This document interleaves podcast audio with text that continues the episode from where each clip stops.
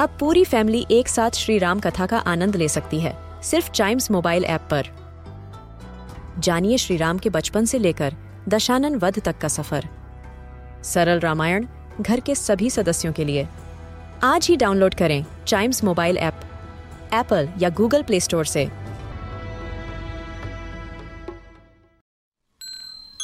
This is Chimes Radio, original podcast.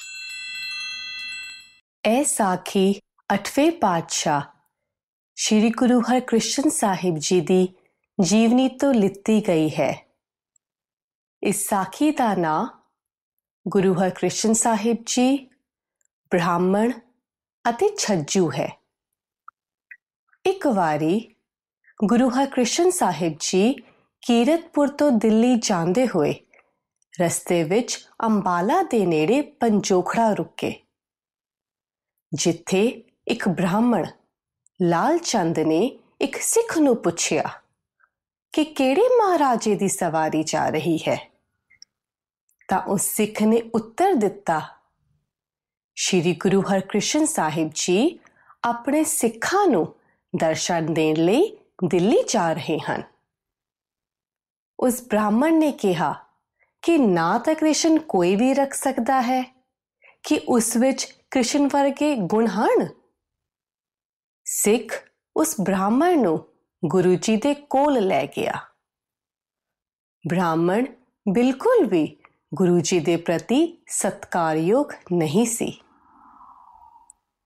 ਉਸ ਬ੍ਰਾਹਮਣ ਨੇ ਗੁਰੂ ਜੀ ਨੂੰ ਕਿਹਾ ਕਿ ਨਾ ਤਾਂ ਤੁਸੀਂ ਕ੍ਰਿਸ਼ਨ ਰੱਖ ਲਿਆ ਹੈ, ਜਿਨ੍ਹਾਂ ਨੇ ਗੀਤਾ ਉਚਾਰੀ ਸੀ। ਕੀ ਤੁਸੀਂ ਗੀਤਾ ਦੇ ਕਿਸੇ ਵੀ ਸ਼ਲੋਕ ਦਾ ਅਰਥ ਦੱਸ ਸਕਦੇ ਹੋ? ਗੁਰੂ ਜੀ ਨੇ ਉਸ ਬ੍ਰਾਹਮਣ ਨੂੰ ਕਿਹਾ, ਜੇ ਮੈਂ ਅਰਥ ਦੱਸ ਵੀ ਦਿੱਤੇ, ਤਾਂ ਵੀ ਤੁਹਾਡੀ ਤਸੱਲੀ ਨਹੀਂ ਹੋਣੀ ਹੈ।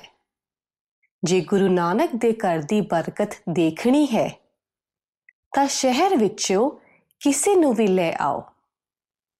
ਉਹ ਤੁਹਾਡੇ ਪ੍ਰਸ਼ਨਾਂ ਦੇ ਉੱਤਰ ਦੇ ਦੇਵੇਗਾ। ਬ੍ਰਾਹਮਣ ਆਪਣੇ ਆਪ ਨੂੰ ਬਹੁਤ ਹੀ ਗਿਆਨਵਾਨ ਸਮਝਦਾ ਸੀ।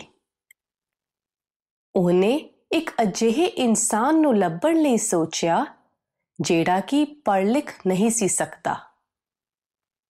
ਇਸ ਲਈ ਸ਼ਹਿਰ ਜਾ ਕੇ ਇੱਕ ਛੱਜੂ ਨਾਮ ਦੇ ਅਨਪੜ੍ਹ ਅਤੇ ਸਿੱਧੇ ਸਾਦੇ ਛਿਓ ਨੂੰ ਲੈ ਆਇਆ, ਜੋ ਆਪਣਾ ਨਾਂ ਵੀ ਠੀਕ ਤਰ੍ਹਾਂ ਨਹੀਂ ਬੋਲ ਸਕਦਾ।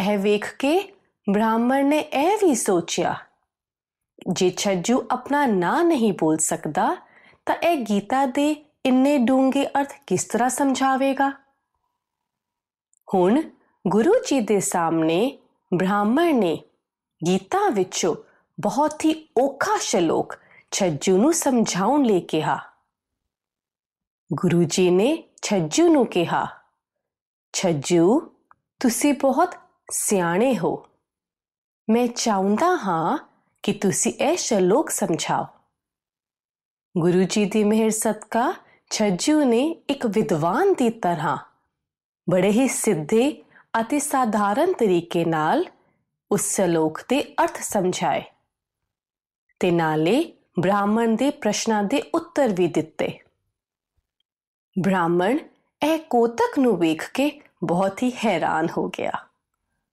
ਉਸ ਨੂੰ ਫਿਰ ਵੀ ਤਸੱਲੀ ਨਾ ਹੋਈ ਤੇ ਉਸਨੇ ਫਿਰ ਤੋਂ ਇੱਕ ਵਾਰੀ ਗੀਤਾ ਵਿੱਚੋਂ ਇੱਕ ਹੋਰ ਸ਼ਲੋਕ ਦੇ ਅਰਥ ਛੱਜੂ ਨੂੰ ਪੁੱਛੇ। ਛੱਜੂ ਨੇ ਫਿਰ ਤੋਂ ਇੱਕ ਵਾਰੀ ਬੜੇ ਹੀ ਸਿਆਣੇ ਤਰੀਕੇ ਨਾਲ ਅਰਥ ਸਮਝਾਏ। ਬ੍ਰਾਹਮਣ ਨੂੰ ਵਿਸ਼ਵਾਸ ਹੀ ਨਹੀਂ ਹੋ ਰਿਹਾ ਸੀ ਕਿਉਂਕਿ ਉਸਨੇ ਆਪ ਗੀਤਾ ਦੇ ਇੰਨੇ ਸੋਹਣੇ ਅਰਥ ਨਹੀਂ ਸਮਝੇ ਸੀ। ਹੁਣ ਬ੍ਰਾਹਮਣ ਦਾ ਹੰਕਾਰ ਟੁੱਟ ਗਿਆ। ਉਹ ਗੁਰੂ ਜੀ ਦੇ ਚਰਨੀ ਪੈ ਗਿਆ ਤੇ ਮਾਫੀ ਵੀ ਮੰਗੀ। ਤੇ ਨਾਲੇ ਗੁਰੂ ਜੀ ਦਾ ਸਿੱਖ ਵੀ ਬਣ ਗਿਆ ਤੇ ਆਪਣੀ ਜ਼ਿੰਦਗੀ ਨੂੰ ਪਿਆਰ ਅਤੇ ਨਿਮਰਤਾ ਨਾਲ ਜੀਉਣ ਲੱਗਿਆ। ਸਾਨੂੰ ਇਹ ਸਾਖੀ ਤੋਂ ਇਹ ਸਿੱਖਿਆ ਮਿਲਦੀ ਹੈ ਕਿ ਗੁਰੂ ਜੀ ਜਿਸ ਉੱਤੇ ਮਿਹਰ ਕਰਦੇ ਨੇ ਉਹ ਸਮਝਦਾਰ ਅਤੇ ਗਿਆਨਵਾਨ ਹੋ ਜਾਂਦਾ ਹੈ।